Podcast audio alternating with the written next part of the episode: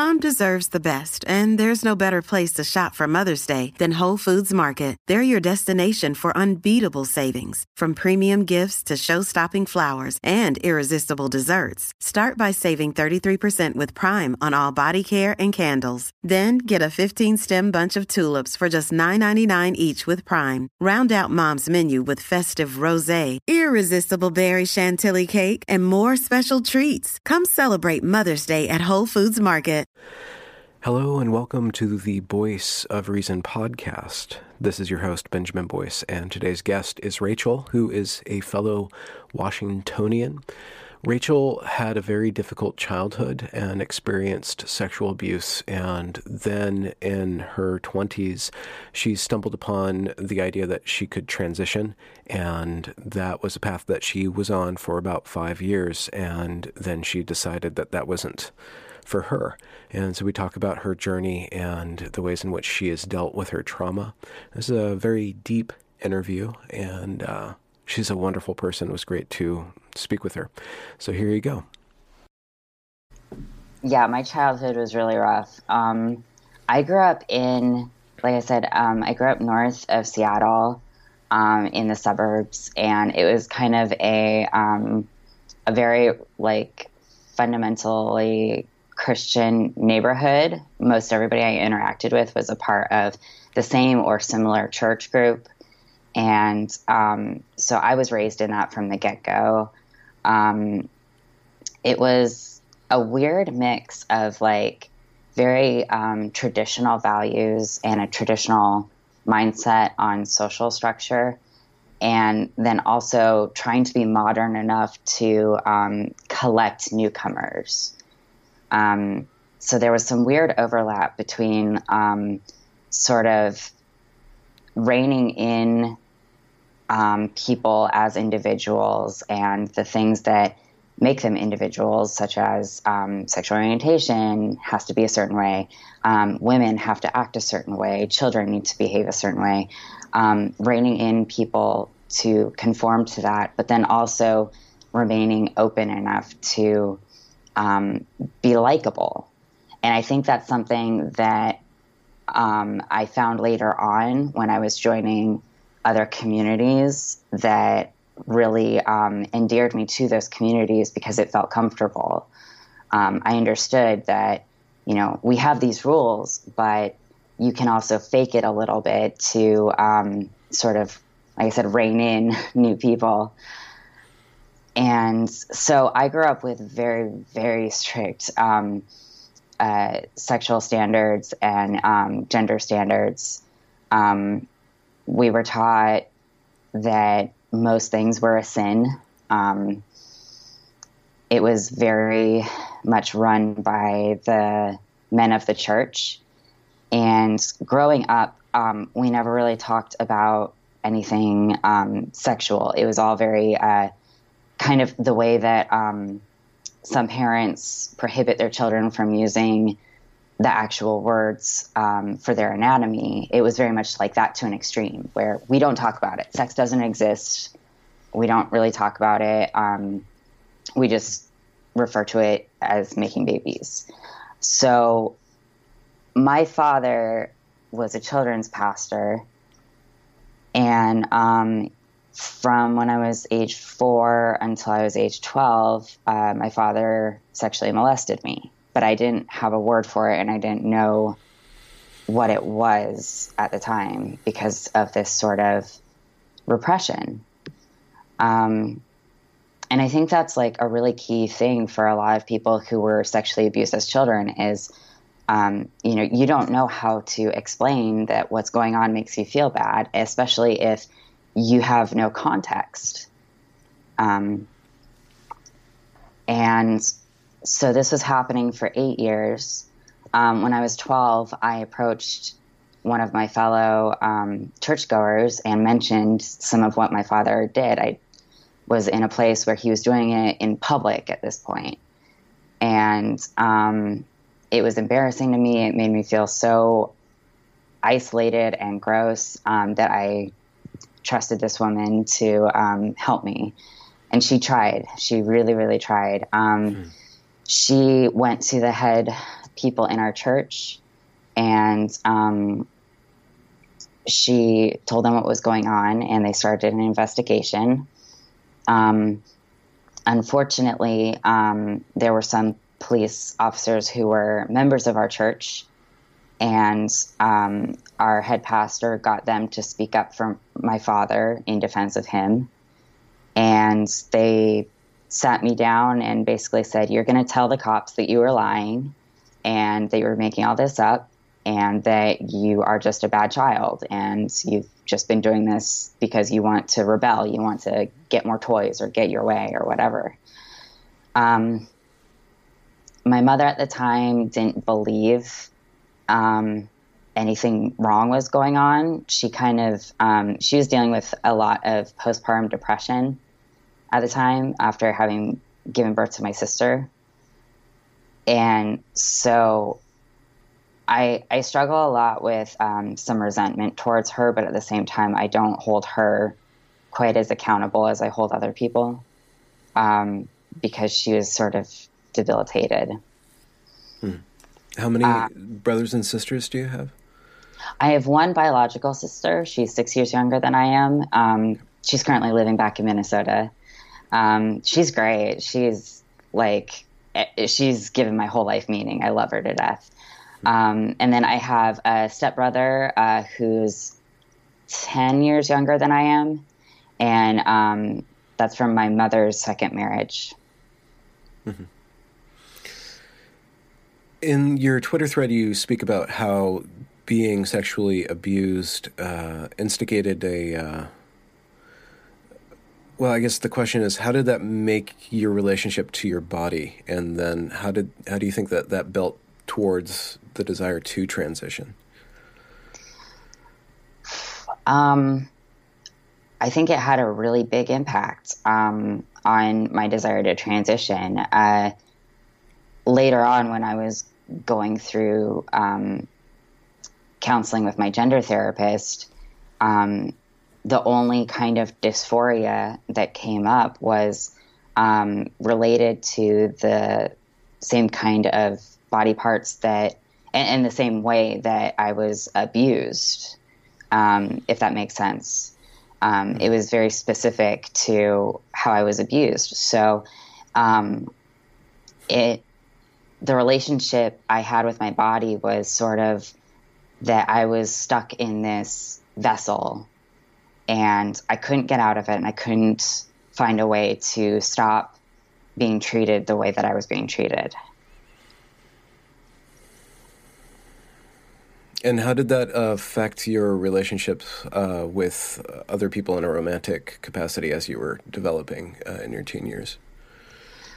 Um, it was challenging. Um, a lot of my romantic relationships ended up also being abusive. Um, and I think some of that was um, there seems to be a correlation between um, having an abusive history and then being um, drawn to abusive relationships later on. It's something of a matter of comfort and thinking you can't do better. Um, or like, you know, I deserve this kind of mentality. So a lot of my romantic relationships were also abusive. Um, the ones that were not um, were very strained um, because even though I didn't communicate it properly and I didn't know how to communicate very well with them, um, I didn't want to engage sexually with most of them, and I didn't. I didn't react to their advances in a way that gave them the chance to learn. Mm-hmm. Mm-hmm. How did the idea of transition? Um, how did you find that? Where did that come from for you?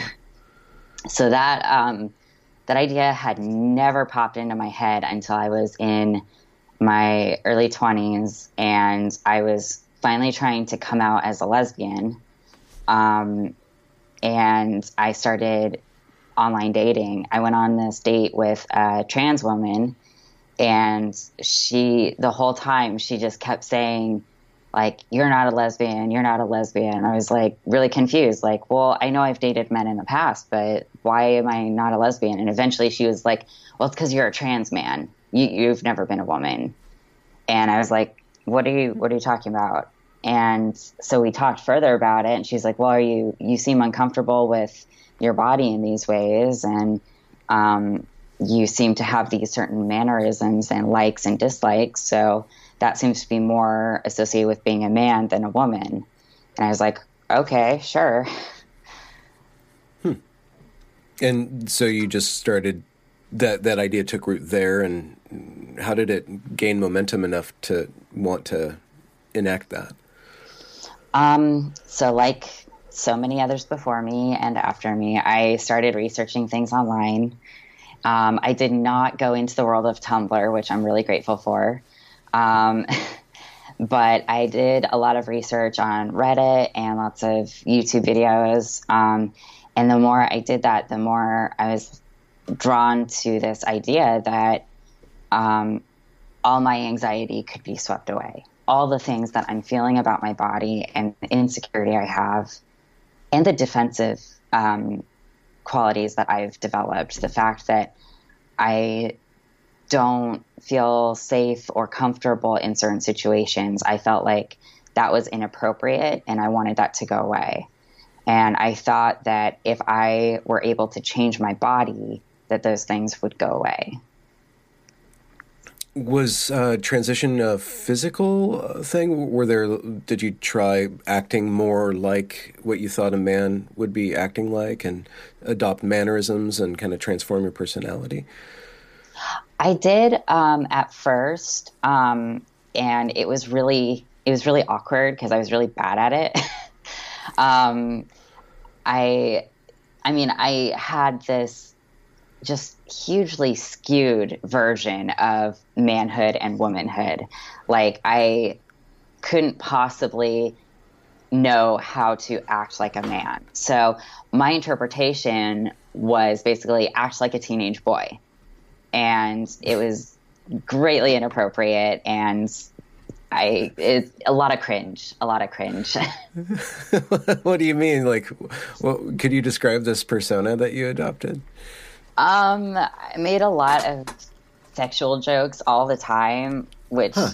um, like in circumstances that absolutely didn't warrant it. Um, I also tried to like have sort of machismo, like always be the strongest person in the room kind of thing. And I'm five foot three, and at the time I was like 90 pounds. Like, there's no way. um, some can pull it off. Some people can, that's true. But I, uh, I I just didn't yeah, I didn't perfect that and I'm okay with that now, but at the time it was kind of painful to go through because I felt like oh, I have to I have to be this like hyper masculine thing in order to achieve this goal that I want. Um, okay. Later, like I said, that later that became more flexible. Um, but yeah, at the, at the beginning, like prior to taking hormones, and then um, for the first like six months of taking hormones, it was um, I was pretty hypermasculine and tried really hard. How how did it feel like that those first uh, few months on hormones? Um, it was scary and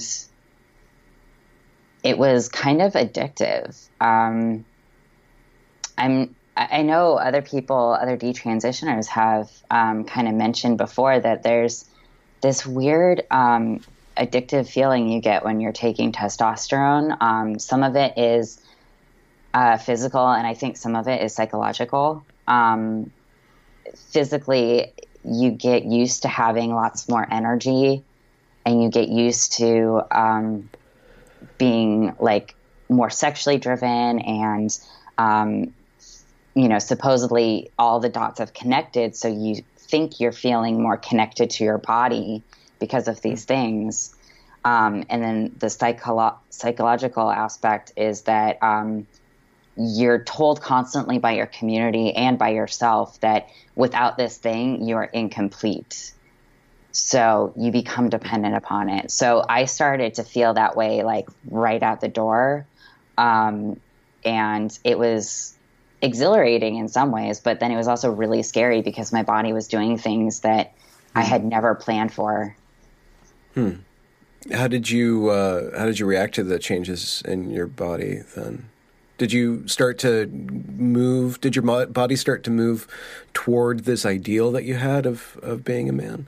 Not at all. Um, it actually was uh, really painful, and I thought about quitting um, just a few months in, and I really wish I had. But um, hmm. I uh, told my therapist, you know, I'm starting to grow body hair and facial hair. I'm starting to lose the hair on my head. My voice is changing.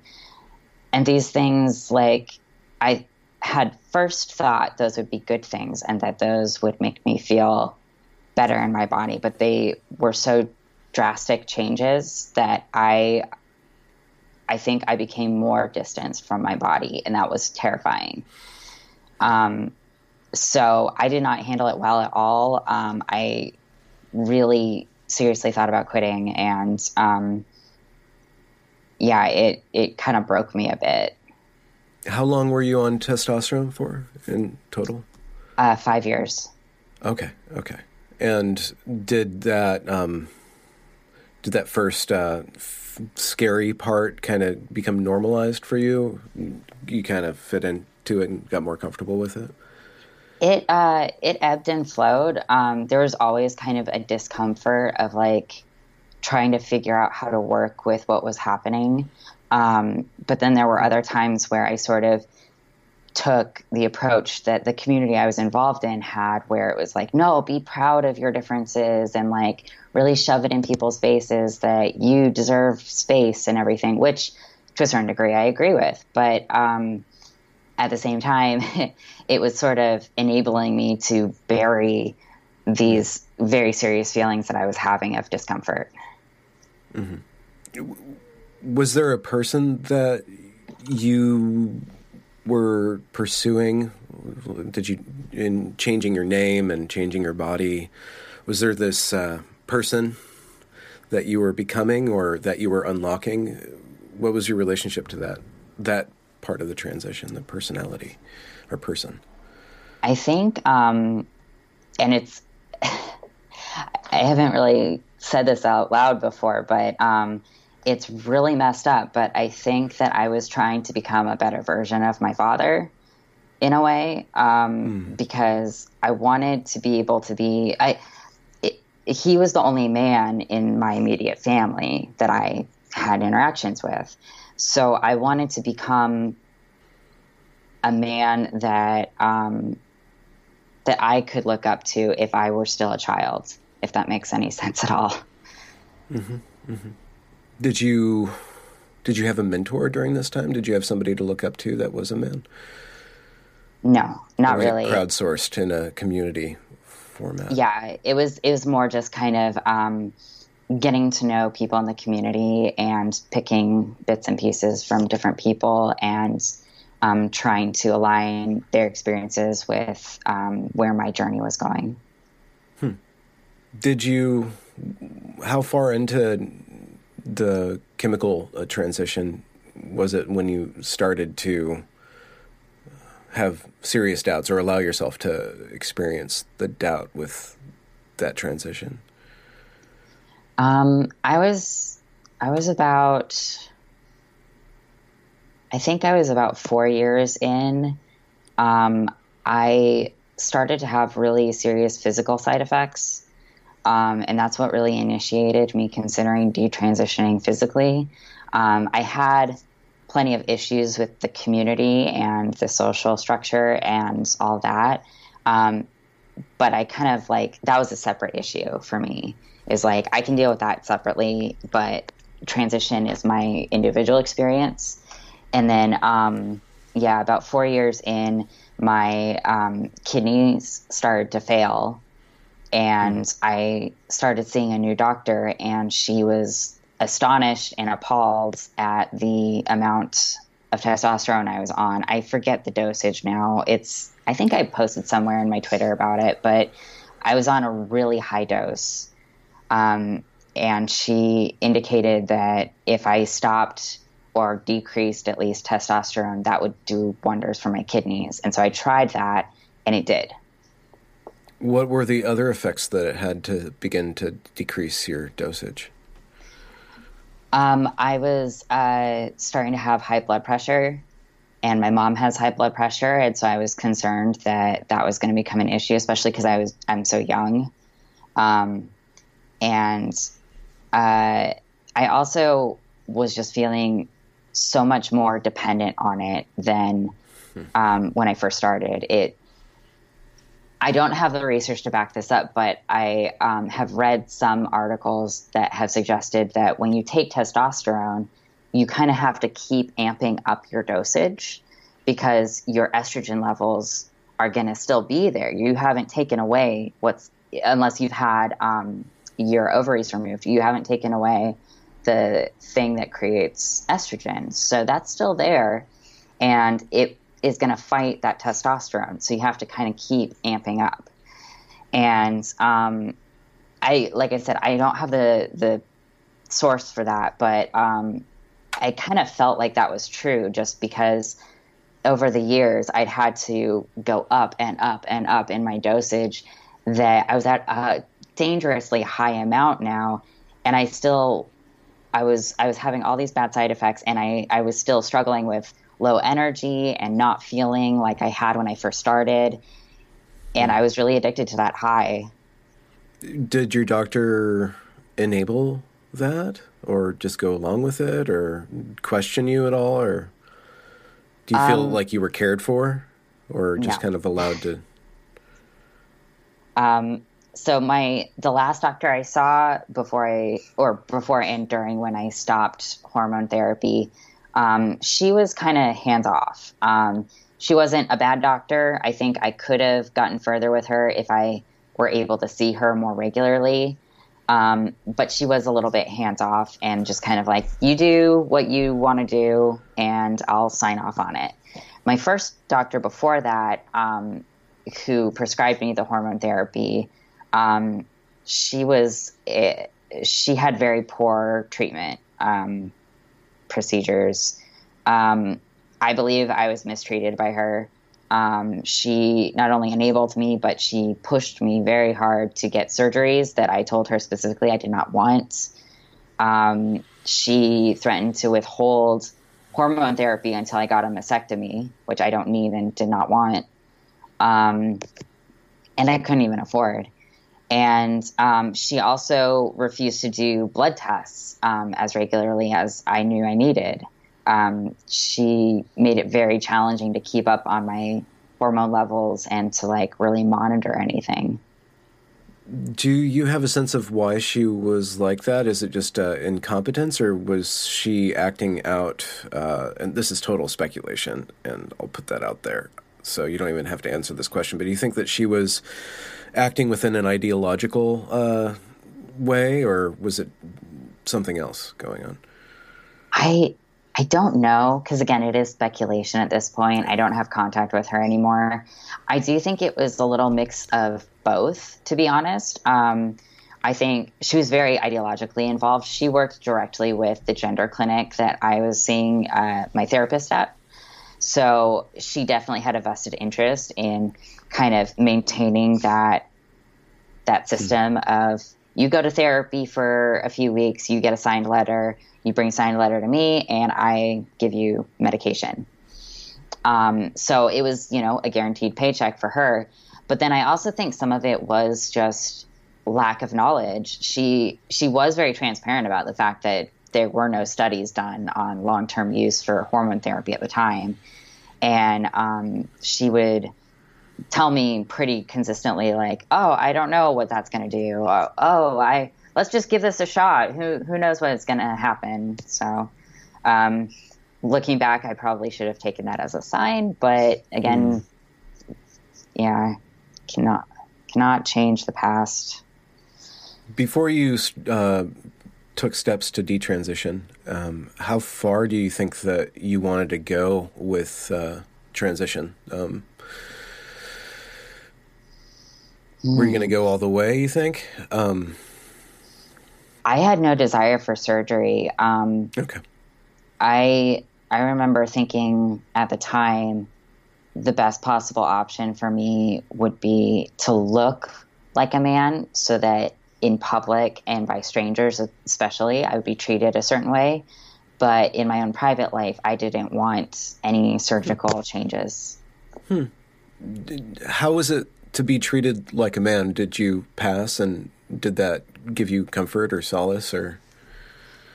Um, I didn't pass very well or very frequently. Um, part of that is later on, I sort of adopted the um, the new trans outlook of being extremely effeminate and blending gender stereotypes um, mm. in fashion and things. Um, I looked very enby. Um, but uh, when I was like doing my sort of hyper masculine persona, um, I passed a few times and I just felt really out of place. And hmm. I felt like not, I didn't feel unsafe exactly. And that's one thing that I think is interesting. Like when I was using, like I would use the men's room occasionally. I prefer to use single stall bathrooms. Um, but when I would use the men's room, I didn't feel unsafe particularly or like I would be found out. I was just like, this is awkward, was the biggest feeling I got. Hmm. And when you decided, when when was it that you decided that you were no longer gonna be trans? Um, I had had all these medical issues and I was trying to discuss them with my trans friends, who are mostly trans women, um, and they were these particular individuals were kind of the more militant type of trans people. Um, so as I tried to discuss these things with them, they got very aggressive and very defensive. Um, and I tried to explain to them, like, I, I don't know why you're taking this as an attack when this is something that's happening to me and there's a direct correlation between my hormone therapy and these medical side effects I'm experiencing. Don't you want to kind of know about that because th- they were on hormone therapy and considering surgeries and I was always very concerned like about the medicalization of trans people in general like why are we made to be constant and permanent patients. Like, why why are we this uh, dollar sign for doctors? Um, so I got a lot of resistance from them, and then I started researching a little bit on detransitioners and the stuff they were saying. Um, they were pretty gentle. Like I had been told, like, don't read this, don't listen to these people. They're so wrong. They spread all these lies about the trans community. And I like broke that rule and started listening to them. And I was like, wow, why are we telling other trans people not to listen to them? what they have to say hmm. is really important. Um, and the more I listened to that stuff, um, the more I was like, you know, I don't know if I've ever really been trans. Like the the feeling of fear and disgust that I felt with my body both before and during transition, it hasn't gotten better. Um, so if anything, I I may not be detrans, but I'm not trans. Hmm. Mm-hmm. Did you uh, have to detransition out of uh, uh, the community? Uh, did you have to leave the community as you left uh, that path that you were doing with your body, or were you able to maintain relationships in that? I was not able to maintain relationships, unfortunately. Um, but I had been um, kind of losing relationships um, pretty consistently before even detransitioning um, because I kind of was always the asshole who is like trying to bring up, like, well, that's actually not true. And the way that you're presenting that to this whole community is kind of not beneficial because um, I'm I'm always the person who wants to be the squeaky wheel. And so I lost a lot of, I, I, burned a lot of bridges, I should say. I didn't lose necessarily, but I kind of destroyed those bridges myself. Um, and some of that's okay. Some of the relationships um, I wish I had been able to maintain, and the vitriol and the hatred I've gotten from those people since has been really hurtful. Um, mm-hmm. But I've also sort of made peace with the fact that they see me a certain way and I can't change the way that they see me. Did you um, reinvent yourself on an internet level, uh, or did you just uh, slowly transition your internet presence to to speak about what you speak about now? Um, so I hadn't really ever used Twitter before, and oh, so I chose to start a Twitter for detransition purposes um, and for what I speak about um, because it was a new outlet. Um, I will admit I I keep my Facebook to be more of a private um, social interaction. Um, that's more for like my personal friends and things like that and photos. Um, so I don't really speak as much about detrans stuff there. Um, but Twitter was like this whole new outlet for me that I could use, and it was great. And I found so many people I could connect with there, which was new and fantastic.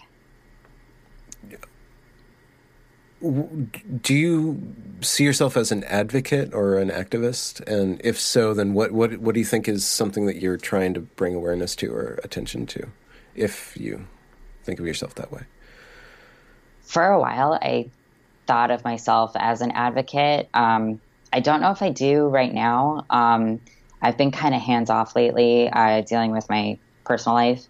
Um, I I guess I would like to get more involved. Uh, the Pique Resilience Project is awesome. I love what they're doing. Um, I love what like uh, what GNC centric Ben is doing. She's doing some like awesome, awesome stuff.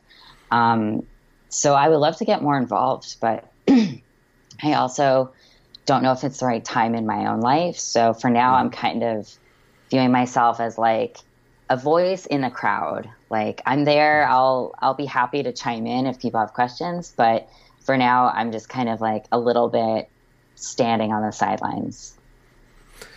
When you when you began to detransition, did you what happened with you brought up that there was a lot of fear and disgust inside of you. How did you was transition blocking that or was it just something else? And then how did you start to to face that and and to focus on that?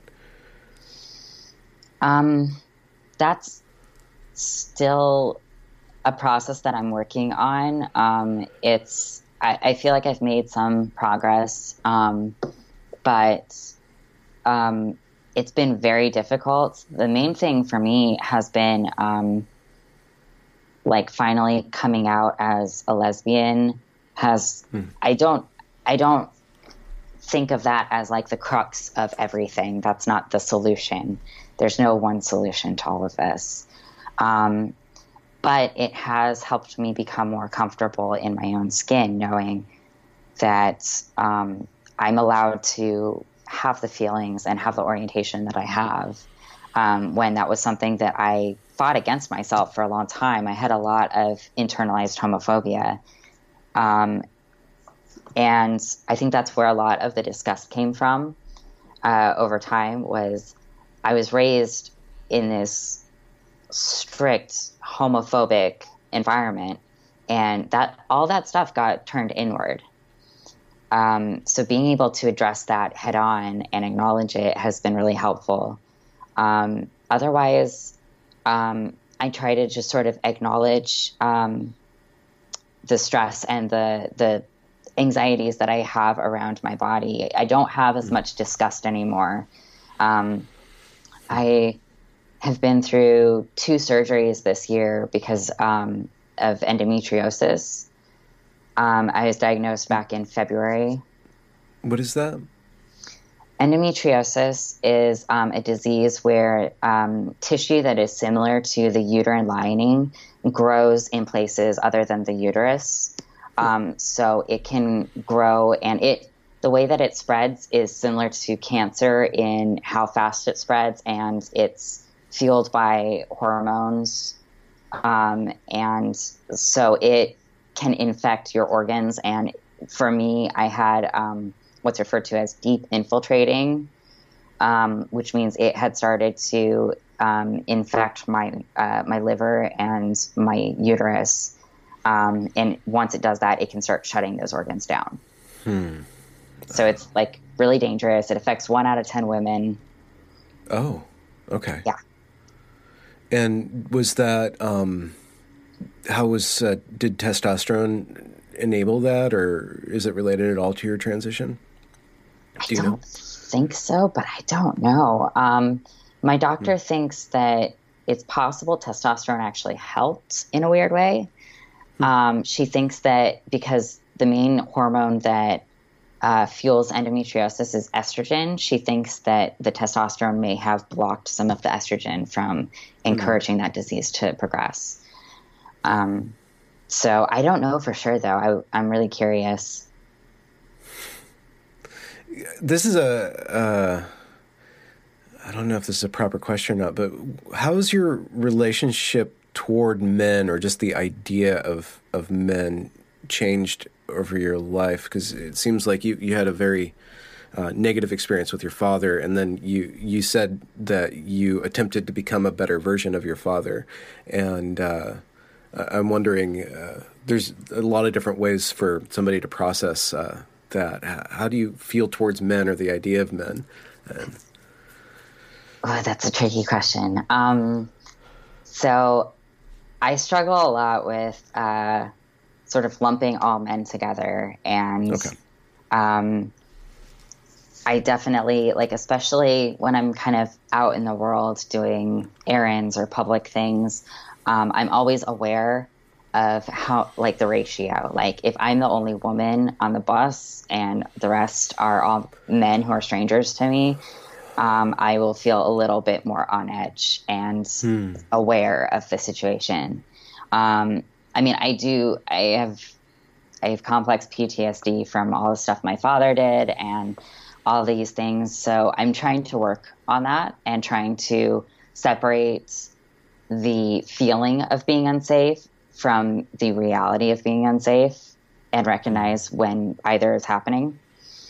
Um, and that's a big part of it. But I guess um, I have a lot of sympathy for men too, because I feel that men, you know, just like women, have these stereotypes and these um, these roles that they just absolutely cannot fit 100% into. Um, but there's that expectation. Um, I feel like men deal with um, the expectation of being overly sexual and overly violent and aggressive so much that um, you know we see it even in in boys and young men, and it's not fair. Men deserve the right to be able to express their feelings and to be more than just sexual creatures and all these things. Have you um, have you uh, gotten the chance to become a role model yourself or a mentor yourself to uh, younger people? Um, yeah, when um, it, the the trans aspect wasn't as much a part of it, um, but uh, in some of my social work, I worked with um, at risk youth um, in my community, and that was um, a really interesting experience um, being I, I, was sort of entering this space where um, I hadn't been precisely. There were a lot of um, differences based on race and culture that I had no firsthand experience with. Um, but then we had this link of um, experience with poverty, experience with sexual orientation, and you know harassment, all these different things. Um, and so we were able to connect on these levels, and it made me feel really good to be able to um, learn from them too, like how this next generation is dealing with things, especially with like all the technology and everything, um, mm-hmm. figuring out how they're developing their own coping mechanisms. It was really interesting. Hmm. Do you, was there uh, has there been an aspect of your social work that has been therapeutic for you, or, or um, help you deal with your your trauma, your your post traumatic stress?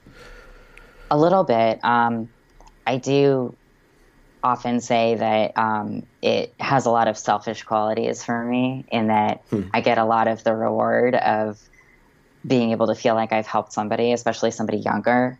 Um, and uh, for me, like being able to help um, uh, kids who are dealing with abuse in the home, um, that has been mm-hmm.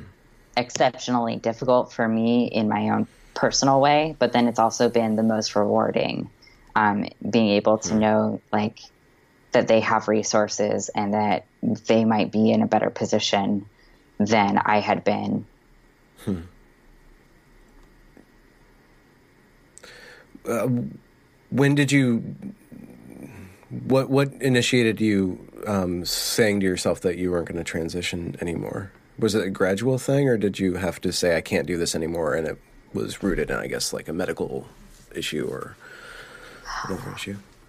Um, so it was something that I was considering because of the medical stuff, and I was sort of like downgrading my dosage level, um, so that I was like on a pretty low dose already. But then when I decided to stop and really accepted the fact that like I needed to detransition, as in I need to stop and work towards not identifying as trans. Um, that was all like very sudden. Um, and again, it was somewhat initiated by the social interactions I was having. Um, not, um, it, those weren't the only influences by long shot, but um, having such distance from my community when I needed them most was really hurtful.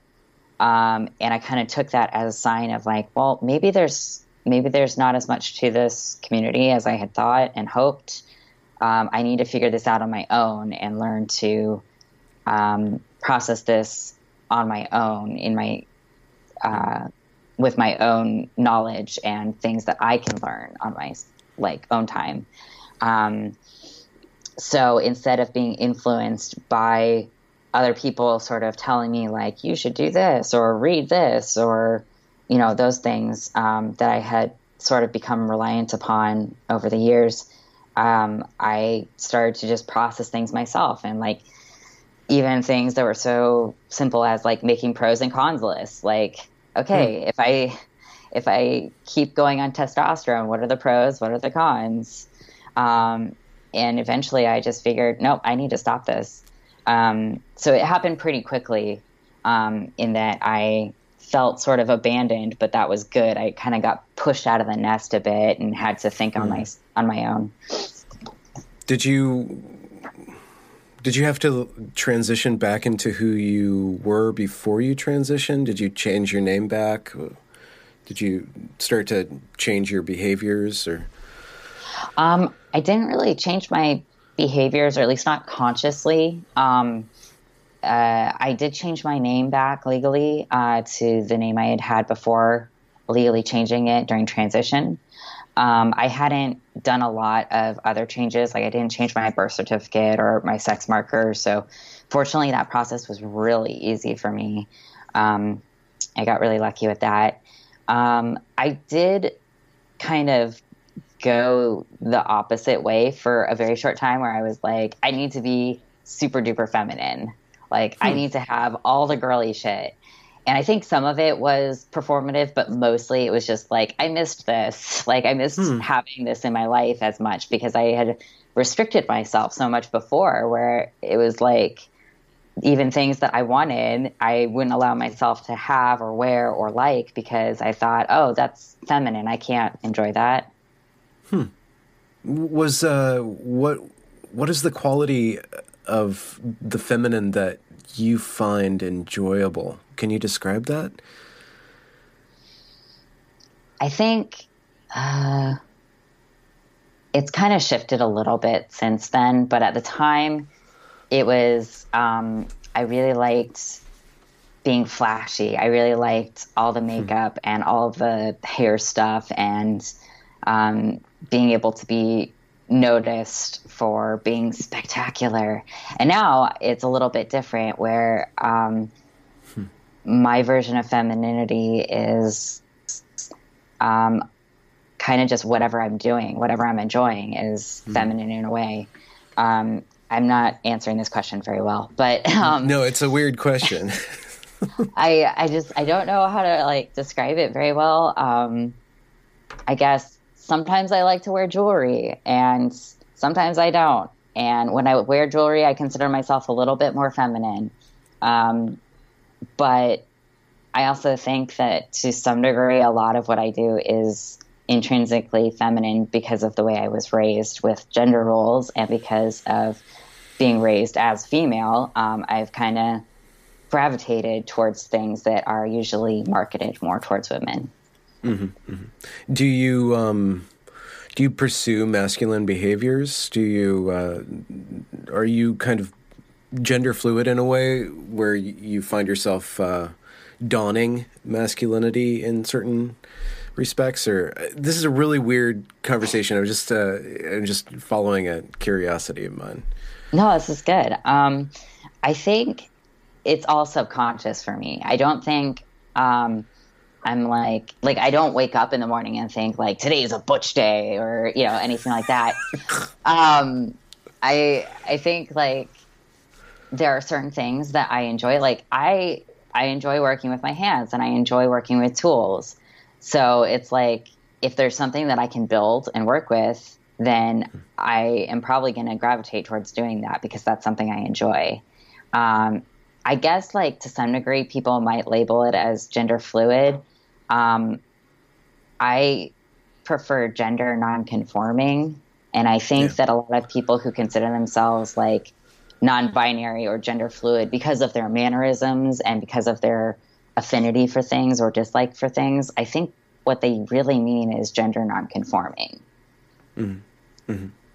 Do you find? Um, have you found a community uh, after transition, uh, or do you feel that you're just kind of a one voice in the crowd and you just kind of do this big uh, kind of circular dance where you're just meeting partners all the time. Is there a community that you have? Um, not really. Um, I'm a part of the online community through Twitter, um, which I'm super grateful for. But I'm not great at. Um, I'm not great at like constantly communicating online. So I'm not really um, a great member of that community. Like I am not as vocal as some of the other people, um, but I am like happy to have them there when I need them. Um, as far as like my personal life interactions and everything, I feel really isolated. I mean, hmm. I live in fucking Seattle. This is like so woke and progressive here. Um, it feels pretty challenging finding anybody who would even be open to discuss discussion on any of this stuff.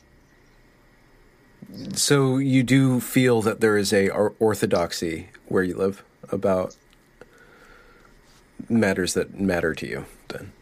Definitely. Why do you think that is why why do you think that Seattle's become so rigid like that? In that way? Um oh, that's a good question. Um, I think some of it is the societal background um, that we've had here of being more of a liberal place and um, mostly uh, specifically Seattle, the city, less so like when you get more to like Eastern Washington. Um, but in particular, I think a lot of it has been politically driven as well as um, people sort of leaving other parts of the country thinking Seattle, you know, like there's keep Portland weird and then there's Seattle and they're freaks. So like if I go to the Pacific Northwest, like I'll find my place, it'll be fine. I can be my freaky self, which has its ups and downs. Like it can be hmm. good, mm. but it can also mean that there's a higher concentration of, you know, one kind of people here. And anytime there's that sort of high concentration, you start to push other people out. and You start to push discourse and constructive criticism out. Hmm. Do you feel that there? How how would you envision discussion returning, uh, or openness to discussion returning? Do you have any insight in how to how to push people back towards communicating better? Um, take away their phones, man. like, huh. stop letting them stop letting them get so in, invested in internet battles and shit. Like all this stuff hmm. where um, people are online just spewing like these extreme emotions, and they don't. I don't think any of us really, um, when we get into that headspace online, we're not really feeling the emotion that we're portraying. So it's hmm. kind of a mismanagement of the filter um, hmm. between us and what we're putting out. And um, I think that that would help us if we if we took that away for a little bit, we might relearn how to communicate better in real life. Um, hmm. Because that's a big part of it is we'd rather communicate in these extremes online and without having to identify ourselves than actually conversing face to face. Huh. Do you think that that leads to uh, if do you think that that amps up the uh, let's just say uh, ROGD um, kids, uh, rapid onset gender dysphoria? Do you think that the there's an online component, and was that involved in your desire to transition um, this uh, online kind of lifestyle? I think that there's definitely um, a huge component of that in um, people transitioning, especially today. Um, I think I don't think that that really affected me quite as much. I think um, my generation was like just a half step before that really came about to be um, the prescription of like you know you go on tumblr and you learn about trans and then you meet trans people at school and then you go down that road that's something that's a story i've heard from a lot of younger trans uh, detransition people and trans people um, and I can definitely see how if I were younger, um, that's the road I would take. Um, at the time, though, I didn't mm. um, get involved in Tumblr. I wasn't super active online. Um, I did a lot of research on like I, am kind of a nerdy person, so I did a lot of research on like scientific and um, medical studies. So I um, liked to really look into like endocrinology and figuring out like well why does it feel better if i take testosterone because of this this and this um, figuring out kind of more the biology behind it uh, was more my route um, mm. And also the the psychological aspects of like um, i was so in my head i don't think i needed to be online i was just like completely mm convinced that I needed like an all-in-one solution to my anxieties. This is kind of a Jungian question, so I don't know if you'll drive with it or not. Do you do you feel that you've integrated it, the good father into you psychologically? Do you feel that, that you have a handle on that which you said that you were pursuing? That's a good question. Um, no. um, I still struggle a little bit with um, like my daddy issues um, and wishing that I'd had a decent father figure um, or wishing that I could be a decent father figure. However, um, I'm also at a point where I am trying to appreciate myself and appreciate my role um, in whatever it is that I'm doing. So um, it's more on a small level that I am able to cope with um, my father issues. Um, when I start to kind of um, get lost in my feelings about it, um, hmm. it's still very difficult to come out of that. Um, but I don't fall into that feeling as easily. And I guess I, I don't want to say I don't need a father figure exactly, but I'm past a point where it's like as um, as crucial to my yeah. development.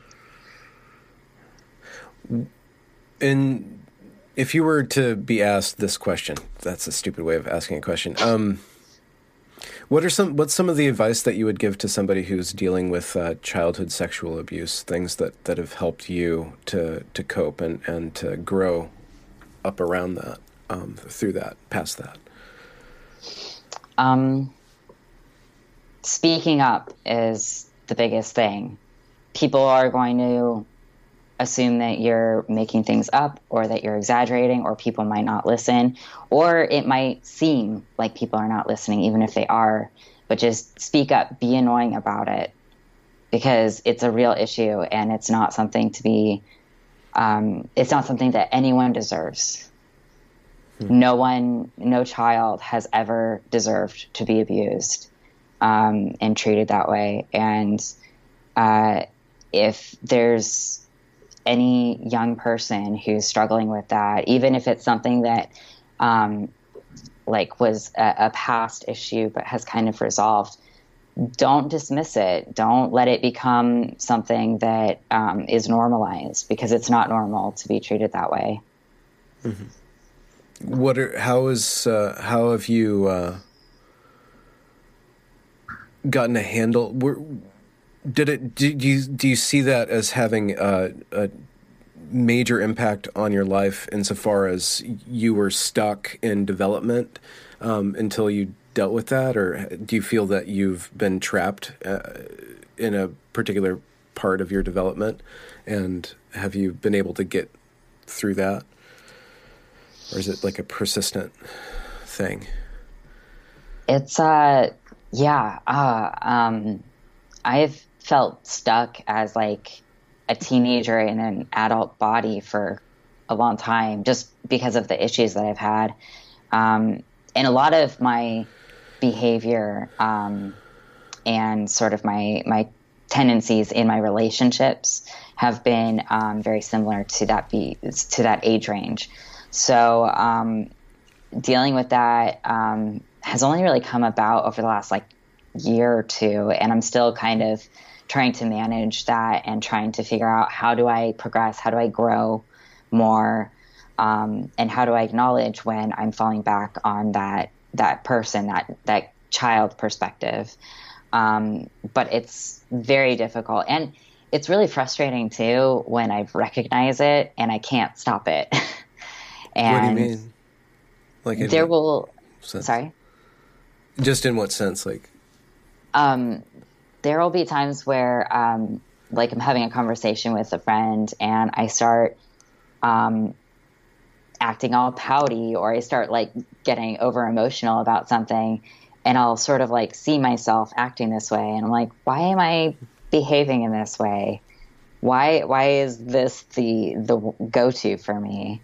Um, and I sort of reanalyze it and I have to kind of call myself out and be like, no, no, I'm acting like a child right now. This isn't appropriate. oh no. Has therapy uh, been helpful to you? Having a therapist, and what kind of therapy is has been good for you, if there is a kind? Just, I'm curious right. about how that that helps, or if you've been doing it mostly on your own. Um, therapy has helped a little bit. Um, I've found it really difficult to find a therapist who doesn't want to push me back into being trans. Um, part really? of that, though, yeah, part of that is um, I am looking at therapists who deal with LGBT people um, because I'd like someone who can address sort of um, like the the issues around internalized homo, homo homophobia that I have. Mm-hmm. Um, and so, in doing that, um, I found it really challenging finding someone who's impartial on the trans issue. Um, Somebody who's skilled with gender and, and I guess uh, homosexuality and those issues that's not necessarily uh, affirmative with transition. Correct. And so, most in in your experience, a lot of the people who are in the LGBT service um, services um, are pro transition, and so end up pushing towards or advocating people in that direction. Yeah, um, like my last therapist, he was pretty great until, um, and we we had avoided the conversation of detrans stuff until this one time, and we're talking about it, and he he straight up called me a TERF. and I had to kind of yeah, I had to kind of like have a sit down moment and explain to him like, hey, that's not okay.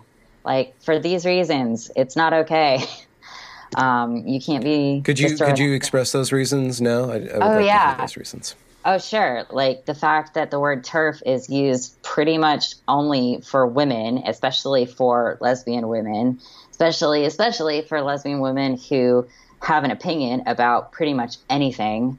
Um, the word TERF is used in association usually with violence and usually with threats. And um, it's usually used as a word to disassociate from that person being human. Um, it's like uh, it's like when you call someone any other name, any other slur, and you know it's a way to take away their humanity and be able to say and feel horrible things towards that person without feeling bad about saying that or feeling that way towards a human. Was him calling you a TERF in reference to your uh, beliefs or thoughts about society, or about your own your own self? Um, a, a little bit of both. Um, he had asked me um, why I was struggling to maintain relationships with other trans people, and I explained to him like, well, because I'm detransitioned and I have certain beliefs about transition that are not widely agreed upon. Um, and he asked me about those beliefs. I expressed those beliefs, and then he was like, "Well, that's really turfy of you." I was like, hmm. "Okay." that's interesting that he slipped. Um, it seems like that that was inappropriate for him to unless you guys were specifically just having a political discussion. But in the context of therapy, that seems like he he messed up a little bit there. He messed up a little bit, but we also we talked about it a lot, and he did apologize for it. So I, I have to give him credit. He apologized, and once I explained to him why that word is not okay, he seemed to get it. So he he apologized, and he wants to learn more. Okay. Do you do you feel why do you think that the LGBT community is so pro trans at this moment in, in time where they it seems like there's a tendency to shut down any sort of non affirmative uh, discussion around it. Yeah. Um, I think that the leaders within the LGBT community are corrupt. Um, and I think that some of them don't realize that they have um, their own best interests in mind, and some of them do. Um, for some people, it's um, really about pushing for um, the the right to be in your face. You know, I, I kind of mentioned like that feeling of like pride you get when you are able to be like, yeah, screw you, I'm to be here because I deserve to be here. Like it's a great feeling when you're being encouraged by a whole bunch of other people. So I think that there's a lot of that kind of being recycled back into the community over and over, and that that's kind of um, pushing out anyone who wants to be like, well, we need to also admit that while we deserve to be here and we can have pride in ourselves, we have flaws as a community and we need to discuss those flaws and we need to also figure out how are we going to move forward in the most constructive way. Um, but unfortunately, that requires taking a good hard look at what you're doing, and some of what you're doing may not be best for the entire community, even if it's best for yourself. So I think mm-hmm. there's a lot of that going on. Um, I think I know this is like a pretty stereotypical radfem ideal, but I think a lot of the community is being led by men. Um, and not to say that women necessarily would do any better, but I mm. think mm. that um, being led specifically by one group in any kind of community, if you're being led by one specific subgroup, you're going to put that subgroup above the rest do you think it's sustainable? Do you think the the community uh, will fracture uh, or collapse upon itself, or move past this in a or, organic way? Um, I think it's going to fall in on itself quite a bit. Um, I don't know if it's going to be enough to kind of start over, um, because I mean we've seen with like uh, Yaniv and other people who are just so out there and so in your face about not giving a crap about the community, um, and yet there's still um, there still is no question about the community's rights and the community um, as a whole. So I don't know if that sentence even makes sense, but um, mm-hmm, mm-hmm. Uh, I think that over time, enough incidents will occur that more and more people from within the community, especially like more trans people, are going to start speaking out about the issues they've been facing. And I think that's what's really going to be key. Unfortunately, I don't think that the LGBT community is going to listen to detrans people quite as much as we hope um, on trans related stuff. Um, and I wish that we could hear more from the the L, the G, and the B. But um, I think right now we really just have to turn our hope on to trans people and hope that they can start becoming more critical of their community. Hmm. hmm. Well, thanks for your thanks for your time and thanks for your voice. Yeah, thank you so much for interviewing me, and also thank you very much for that very helpful video about what name to use for you. That was very instructional. I appreciated it. I just uh, I was I was on vacation. I'm like, okay, I have to I'm a, I'm a media producer. I have my own YouTube channel. I should be able to make a video because I'm pretty sure that I say my name in every video. And then and then I looked at all, all my videos. I'm like, oh yeah, look at that. I say my name every time. So I just need to make that video and be snarky about it. so thanks for the inspiration. Yeah, I get that question quite a bit. It was very snarky, and the whole time too, when you were like, "We'll cross that bridge when we get there," and I'm like, "Whoa, that's vague." cool. it was good. Yeah, though. thanks for allowing me to be snarky. Anytime. No offense was meant. no, none taken. All right, Rachel, you have a good afternoon. I'll let you know what happens uh, with this. Okay, thank you so much. Uh, yeah, you have a good day, Benjamin, and take care. All right, ciao.